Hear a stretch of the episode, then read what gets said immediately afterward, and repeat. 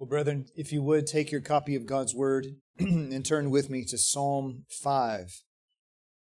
Psalm 5. We are going to discover in this psalm uh, many similar themes that we saw already this morning, that the Lord would have us hear it twice. So we come to another prayer in the midst of trouble. Well, before we read, let's ask the Lord to give us grace to hear.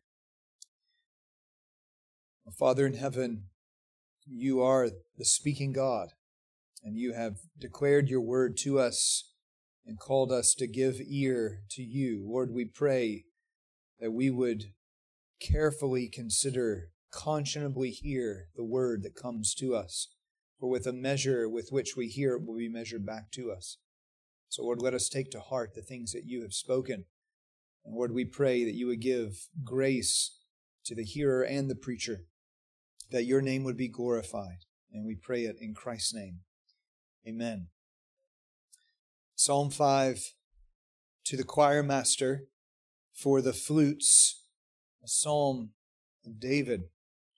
Give ear to my words, O Lord. Consider my groaning.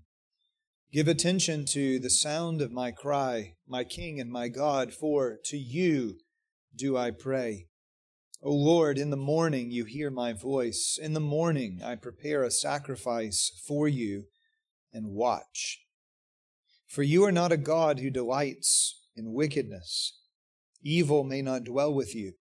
The boastful shall not stand before your eyes. You hate all evildoers.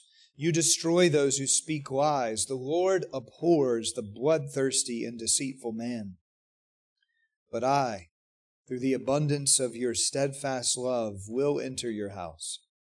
I will bow down toward your holy temple in the fear of you. Lead me, O Lord, in your righteousness because of my enemies. Make your way straight before me. For there is no truth in their mouth. Their inmost self is destruction. Their throat is an open grave. They flatter with their tongue.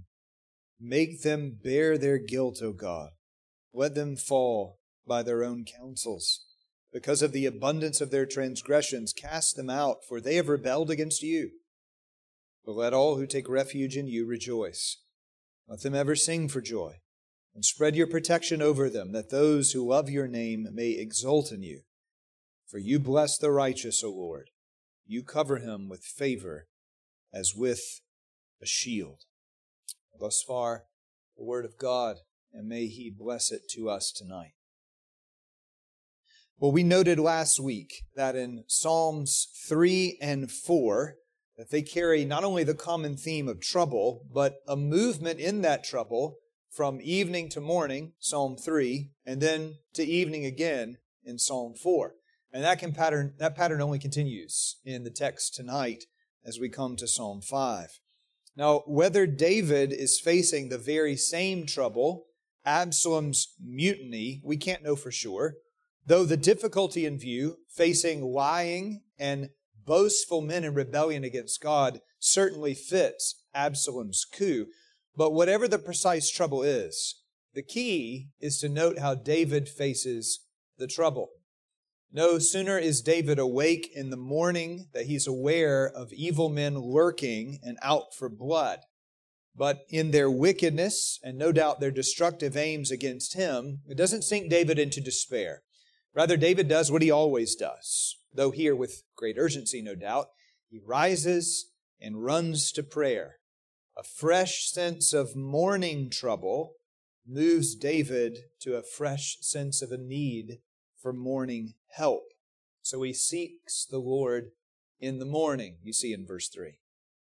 Well, let's unpack the psalm under five headings, and we begin with cry just simply cry in verses 1 to 3. As David moves to prayer on this morning of trouble, he comes before the Lord conscious of his relationship with the Lord. He knows the God to whom he prays. Verse 1 Give ear to my word, O Lord, all caps, O Yahweh, the redeeming God of Exodus 3, the I will be with you God, who promised to be with Moses as he would stare down Pharaoh, or to be with Joshua as he would go against enemies to conquer the land. The Lord is the God who keeps covenant forever.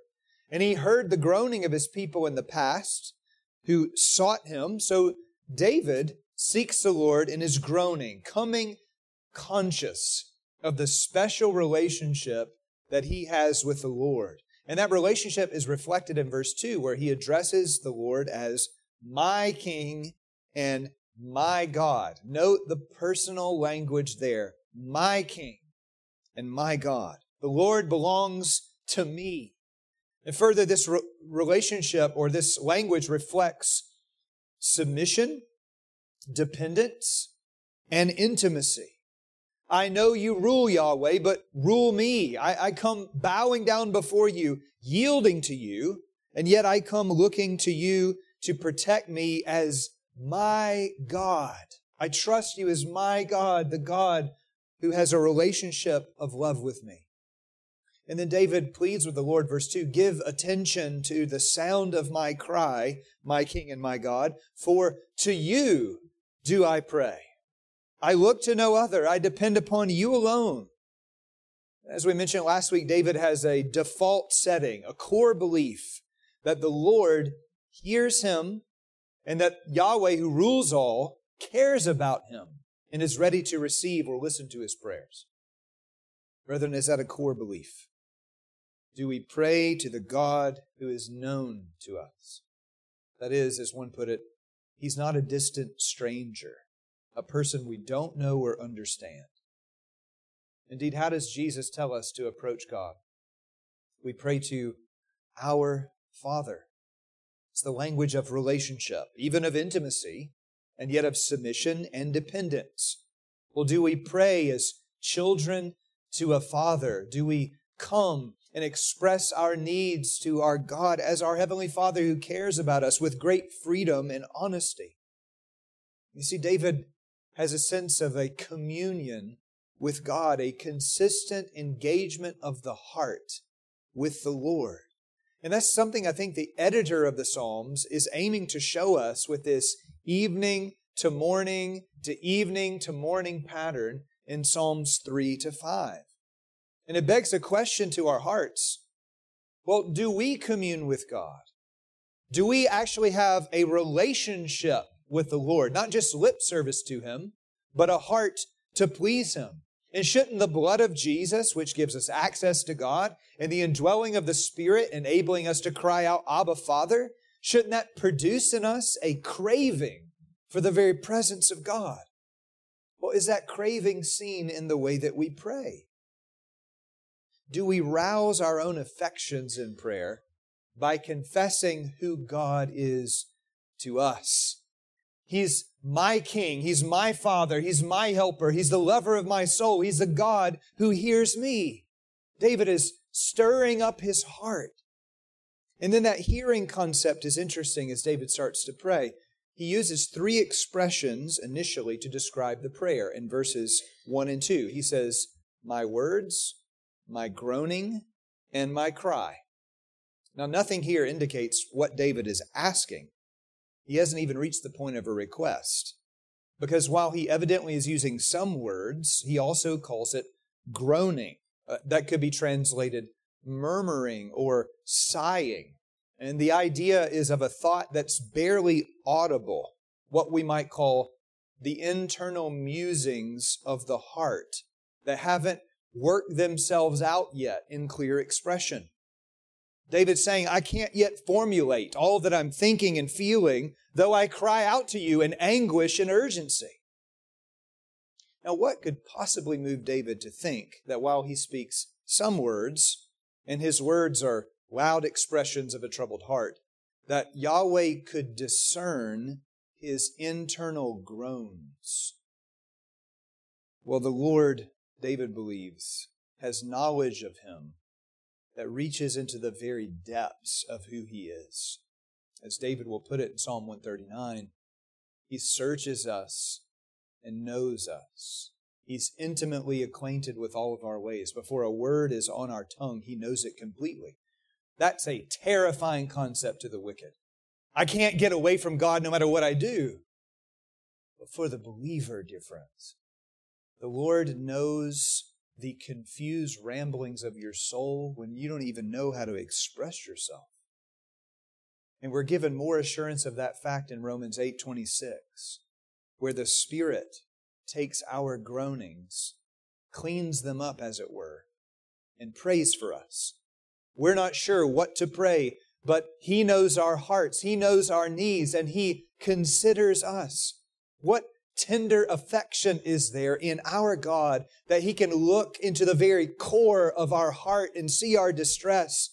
And He can work through the confused mess coming out in bumbling expressions and He can discern exactly what we need and He can help us.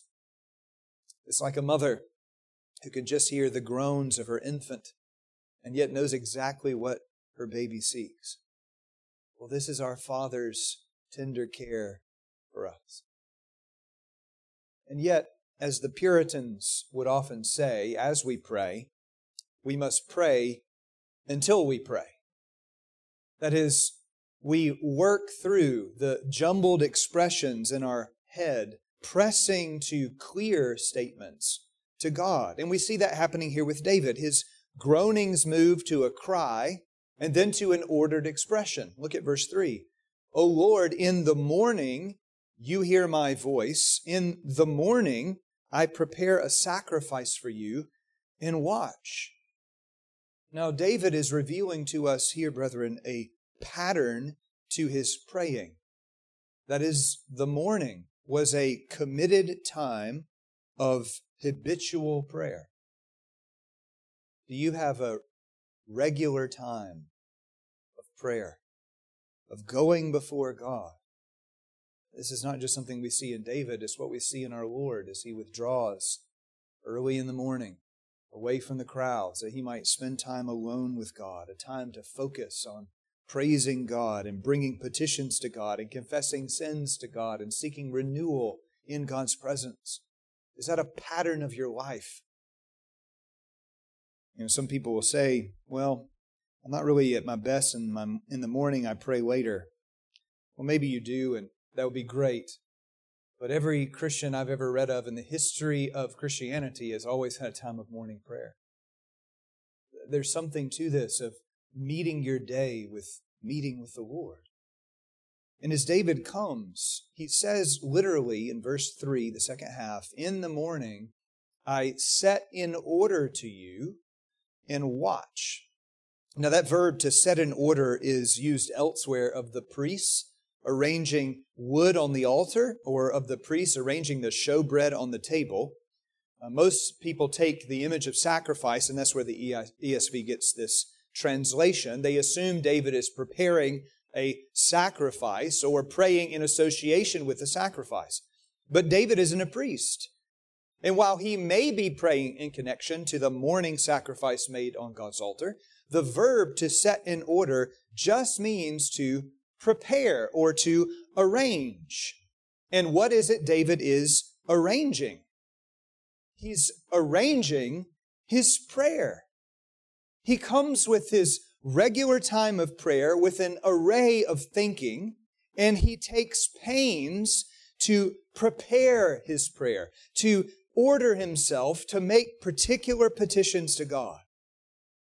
Now, some seem to think this is I don't know, an unsanctified notion to take time in prayer to order your thoughts and to consider your words before you come to the Lord in prayer. Somehow, in our culture right now, in the evangelical world, a lack of structure is seen to be authentic. That is not what we see in the Bible. We see structured praying. You can't write a psalm, which is a poem, by the way, without structuring your prayer. Or if you study the prayers of the Apostle Paul, they're like overtures to a symphony, providing all the themes of the letters. What we see in the various prayers of the Bible is carefully considered language, even arguments in prayer.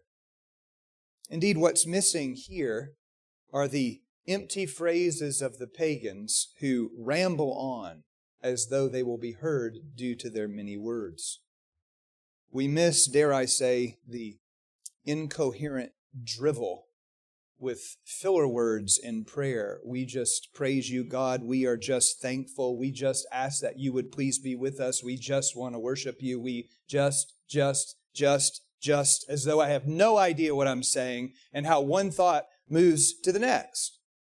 Or the catchphrases, the, the Christianese that happens in our prayers. Lord, would you lead us, guide us, and direct us? Lord, just lead, guide, and direct that one, and lead, guide, and direct that one, and lead, guide, and direct that one. Or bless, fill, and help. Bless, fill, and help. Or show us your will, Lord. We want to walk in your will, or we want to do your will, or we give you honor and glory and praise, and we praise you and honor you and glorify you. Now, on their own, brethren, these are not bad requests but they become almost meaningless phrases that flow thoughtlessly from our mouths, often accompanied with the same name for God said about 20 times. Now, bringing this up might really step on some toes because nothing will light a fire in people faster than criticizing their praying. But again, Jesus tells us not to heap up empty phrases in our praying. He teaches us to give to the Father ordered petitions to shape our prayers? Well, are we learning? Are we coming to God in the morning and setting our prayer in order? Do we do it? This can be the value of writing down your prayers so that you slow down long enough to mentally engage, to be thoughtful, varied, and yet still earnest and heartfelt. Or even if you are engaging in what the Puritans would call free prayer, Free prayer doesn't mean you didn't think about it. It meant you studied first and then you prayed. Now, there's a danger, of course, of pursuing eloquence in prayer, but that's probably not our problem. We need stated times of morning prayer and thoughtful, ordered petitions. And note this you can be ordered in your praying even when you're in a crisis, because David was. That's what he's doing. He's setting in order his prayer to the Lord in the midst of trouble. He cries out and he waits expectantly. He believes God will hear and do something. So he prays and waits. Do we pray and wait? Why should we come expectantly? Well, secondly, see with me, not just cry, but now character in verses 4 to 6. David moves from his description of prayer to establishing a ground for prayer. That is the reason he's expectant. Notice the connective in verse 4. For, the reason I'm watching, for you are not a God who delights in wickedness. David's in trouble. He's attacked, maligned, pursued. They want to shed his blood. And he has the biblical sense enough to know God doesn't like these wicked actions. Why do I think God will consider my groaning and hear my cry and receive my prepared petitions? Because the things happening to me do not please the Lord. As we've already noted, David is praying as a man who knows God. He knows his character. The Lord is holy, pure, and righteous. He can't countenance the corruption of evil men. Indeed, verse 4 evil may not dwell with you. God is separated from all wickedness. And that truth should get our attention. Evil can't be with God. So, what am I to do about my evil? You see, we need a sufficient sacrifice to wash our evil away. Because if we have even a spot of iniquity, we can't dwell with God. Brethren, this is the why of the atonement. And it's why we come before the Lord always pleading the blood and righteousness of the Lord Jesus Christ because we are separated from God due to our sin. And yet God in His love sent His Holy Son to wash us and clothe us with His righteousness that we may dwell with the Lord. And without this covering, we have no nearness to God. Indeed, there's an echo of Psalm 1 here. The wicked won't stand in the judgment, Psalm 1 had said. And look at verse 5. The boastful shall not stand before your eyes. God hates the proud and proud boasters will have no heaven in their future. Further, David confesses, I wait for my king and my God to give attention to my cry because, into verse 5, you hate all evildoers. Verse 6, you destroy those who speak lies. The Lord abhors the bloodthirsty and deceitful man. Now, do you recognize the association here made with evil men and their spiritual father. What does Jesus say about the devil in John 8? He says he is a murderer from the beginning, a liar, and the father of lies. Well, what are these men here? They are murderers and liars. And while Jesus appeals to those in John 8 in love, what does David say right here concerning the standing of these wicked men before God?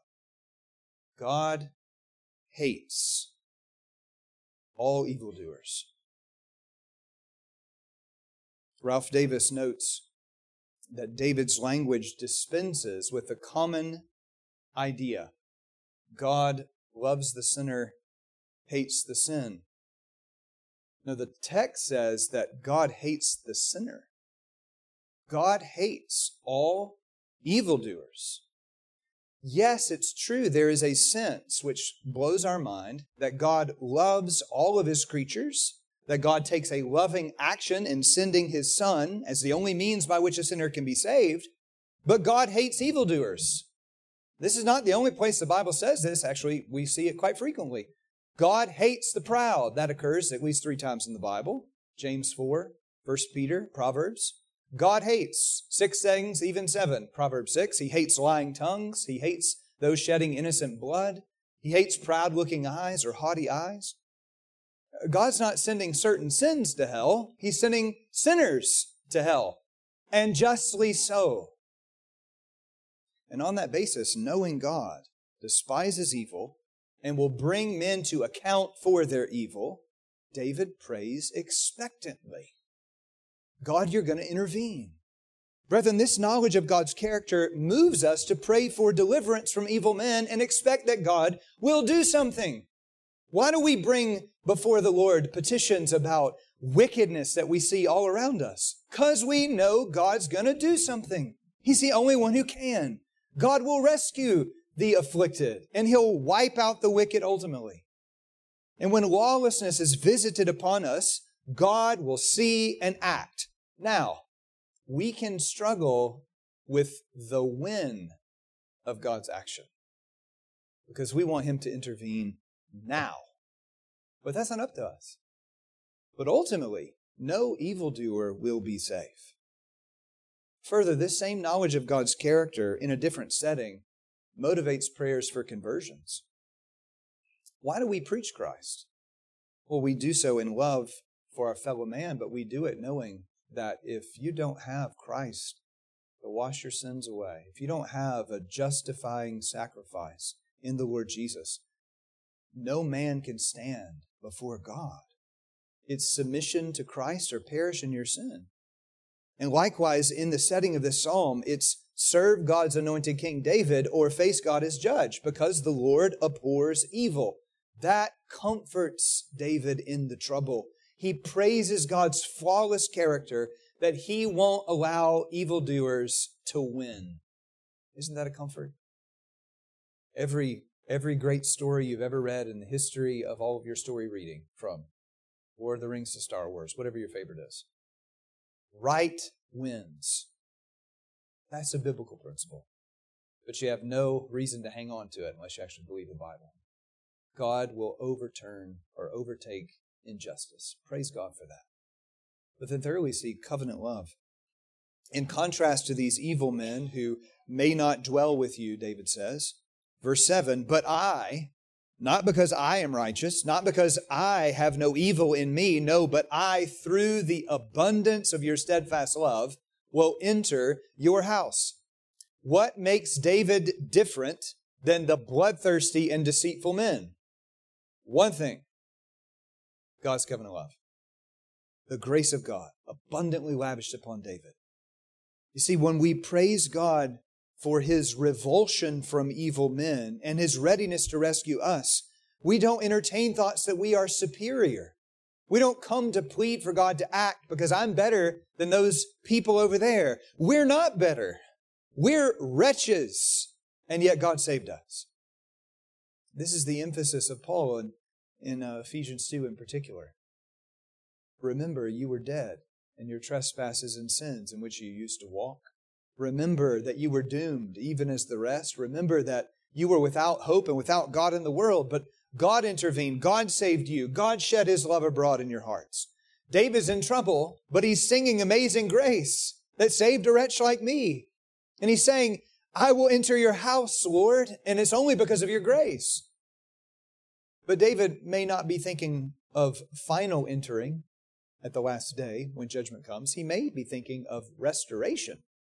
These wicked people have driven me out of the city of God where I can't go to worship. I'm on the run from Absalom. I'm separated from the sanctuary. But he's eyeing the day of return, a day, he says, verse 7, when I will bow down toward your holy temple in the fear. Note the relationship here between grace and fear. David touts God's grace that brings him close. But when he comes close to the God of grace, he comes in the fear of the Lord. Great grace leads to great fear. What kind of fear are we talking about? Not a dread, that's an aversion to God. It's a, it's a fear that draws you near. It's an awe of God's glory, His grace, His greatness that then drives your obedience. There is, to quote Psalm 2, a service to the Lord with fear, a rejoicing with trembling. You see, do we sense that our acceptance that we have is by grace alone? And at the same time, do we sense the immensity of God's grace, His power, His holiness, His incomprehensibility that leads us to stand in awe before the Lord, ready to do whatever He says? Brethren, that's true religion and not the hypocrisy of many who claim grace and then go on in their evil. Wisdom, at least the beginning of it, is walking in the fear of the Lord. And that's what David is doing. Grace taught his heart to fear. It seems like I've heard that line somewhere. Then, after extolling God's covenant love and being in awe of Yahweh, David finally comes to a specific petition in his trouble. Verse 8 Lead me, O Lord, in your righteousness because of my enemies. Make your way straight before me. And the word here for enemies is interesting. It's literally watchers watchers. The wicked are watching, they're looking on, they're waiting for David to mess up, just like the religious leadership was doing with Jesus.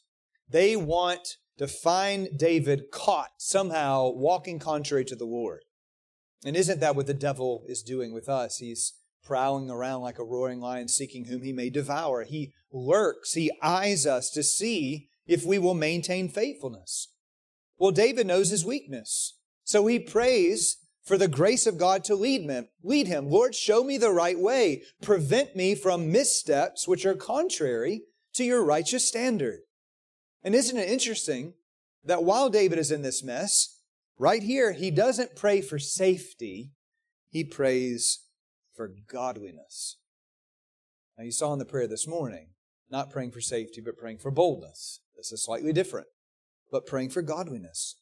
He doesn't just want to get out of trouble, he wants to walk worthily of the Lord in trouble. Something that's really hard for us to accept, particularly as 21st century Westerners. Trouble is normative for the Christian life. I know you want an easy button. I know you would sure like it if no trials ever came in your life. That is unrealistic and wouldn't be good for you. The Lord brings trial into our lives, but is the trial refining our faith to commit us to God's way?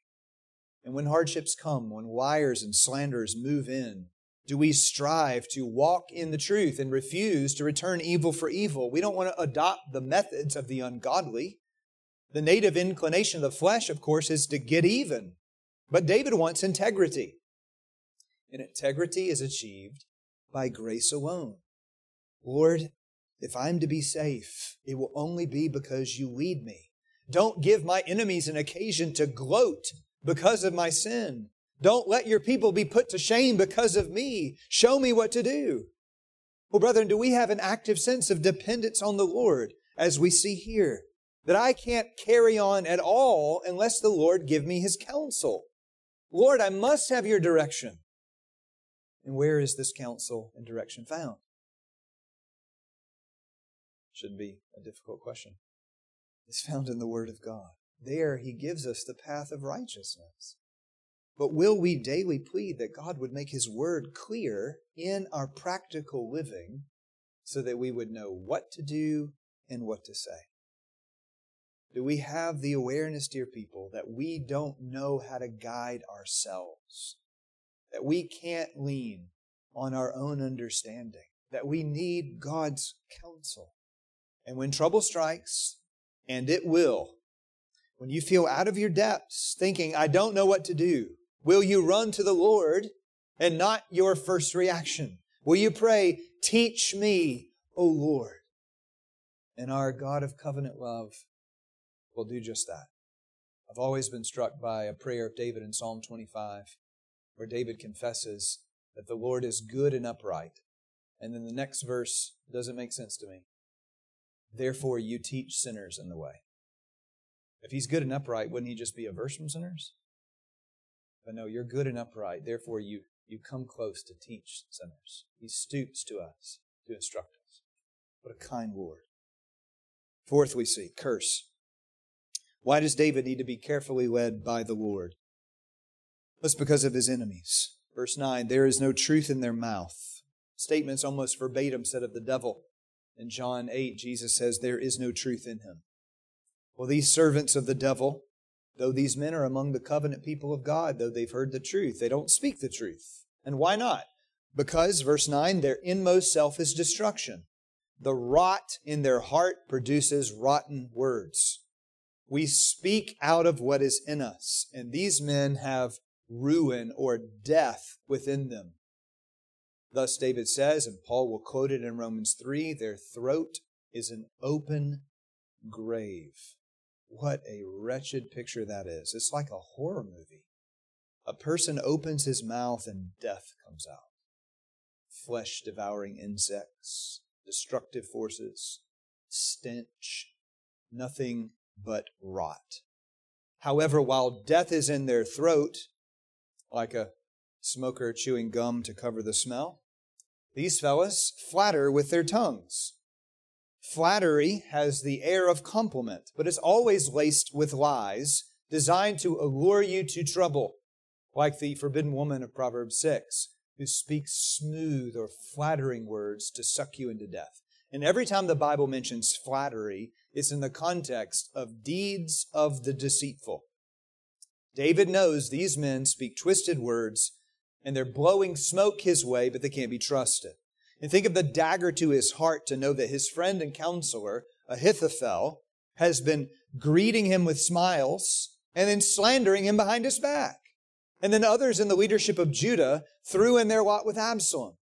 And Absalom worked for a while to build a coalition against David. So in public, all these people were flattering David, but in private, they despised him. And now their flattery has been shown to be what it is. It's poison. The conspiracy comes into the open and they want David dead. But as these snakes come for him, David prays, verse 10, Make them bear their guilt, O God. Let them fall by their own counsels. Let all their schemes come on their heads. Again, many are uncomfortable, uncomfortable with the curse language that we've seen. But when the snake slithers in to strike your precious child, that thing must die. And it's not that David thinks he's better than these people. No, he's praying, not, I don't like these people, Lord, so kill them all. It doesn't matter what David does or doesn't like. Because the snakes, into verse 10, have rebelled against Yahweh. They've made themselves your enemies. So, knowing God is the God of justice, David prays that their sin would sink them. Put things right, Lord, by casting them out, because there will be no peace in your kingdom until these blights on your realm are removed. In these Psalms of conflict, Psalms spelling out the conflict between the seed of the serpent and the seed of the woman, when David prays, curse the enemies, he's saying, curse your enemies, Lord, the people who are rebelling against you. And again, brethren, part of the glory of the day when we'll finally, by grace alone, be free of enemies, it will be, as Isaiah puts it, on the highway to Zion, no lion will be there, no ravenous beast, nothing to make you afraid, no devilish servant to trip you up. That's the place we want to be, a place free from enemies. And yet David is looking for something of a taste of that in the present. If you remember the story in 2 Samuel, as David's going out of the city, he meets his friend Hushai right after David prayed, Lord, thwart Ahithophel's counsel. Hushai goes to the court of Absalom, and the Lord uses him to do just that, to thwart Ahithophel's counsel. They decide. Ahithophel says, Go kill David immediately, and just kill David. Hushai says, eh, David's a pretty bad dude. And the guys with him, they're, they're some tough hombres. You might not want to go after them. You might want to wait a minute and mount a, a vast army and crush everybody who stands with David. Well, the guys decide, hey, we're going to follow Hushai's advice. Ahithophel immediately knows the jig is up. And like Judas, rather than repent, he hanged himself. His guilt clung to him and he died in disgrace. That is an, the end of all who make themselves an enemy of God's anointed king. Their schemes will collapse. Yes, wicked people may have a season of success, but no weapon formed against God's people will prosper. But then finally, we see covering. In contrast to the liars with, if I could put it this way, death breath, throats like an open grave, who rebel against God, David prays for a covering for the godly. Verse 11, but let all who take refuge in you rejoice. There's an echo of Psalm 2, those taking refuge in the Son. And that's intentional. Because again, there are two types of people those who spurn God's king, those who submit to God's king. Well, which are we? Let there be no flattering that we serve Christ the King when our confession of his name is contrary to our life. What marks the godly? They take refuge in the Lord. They rest on Christ. They run to Christ. They hide themselves in Christ as their only place of safety. David knows, as a sinner, the only place of safety as a sinner is to go to the God who forgives sin. So God is his refuge. He runs to the one with whom forgiveness is found. And if we are with him, or better, if God is with us, if God is for us, there's no cause to fear. Rather, we can rejoice. The godly can ever sing for joy. Why? Well, what does David believe the Lord does for those who love his name? He believes the Lord will spread his protection over them. Notice verse 12, the confidence which drives the petition for protection and exaltation in God. For you, O Lord, you bless the righteous, you cover him with favor as with a shield. David knows God hates evildoers and will curse them, but David also knows God blesses the righteous and will protect him. Now it's interesting here that David is praying for all who take refuge in the Lord, but then the all moves to a single individual.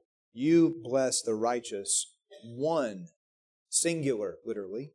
You cover him, singular, with favor as with a shield. Two lines of thought are going on. One is Christ is the righteous one. We are blessed in him.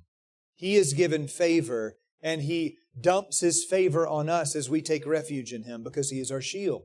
But then David, I think, is also making us see all who take refuge in the Lord are not some collection of people unknown to God. No, he brings his favor close to each and every one of us. The Lord knows each one of us.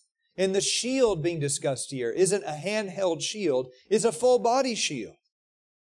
But then to further protect us, Yahweh covers, that is, he wraps the godly all around with his shield. Picture is very similar to Psalm 3. The Lord is a shield about us, or round about me. The Lord is a shield. The Lord comes close on every side. And if I rest my soul in Him, nothing can penetrate. Therefore, I can exult. I can sing for joy forever. I want you to notice as we close, David begins the morning with groans, a cry, welling up to an ordered prayer. But while praying, and the trouble hasn't stopped, assurance of a covering arrives. And that assurance gives his soul joy no matter the troubles in life. Brethren, are we assured that the blessing and covering are ours because we take refuge, we lay all of our trust in the Lord? Let us flee the deeds of the devil and fly to the Father who loves us, cares for us, who envelops us with his protection, and who listens to our voice. We live in a violent and wicked world, but our Father's care attends to us, and that gives us joy. May we find such joy in the Lord. Brethren, let's pray. Heavenly Father, we come to praise you as the Lord our God, the God who has given himself to us in your covenant. Lord, as we call upon you as our God and our King, we ask, O Lord, that you, as we take refuge in you, would protect us. Lord, we know on the basis of Jesus Christ that you are for us.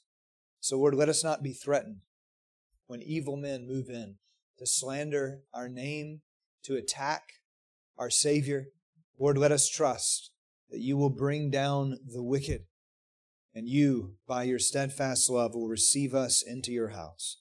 Lord, until that day comes, gives us, give us present courage and boldness in prayer that we would put our petitions before you.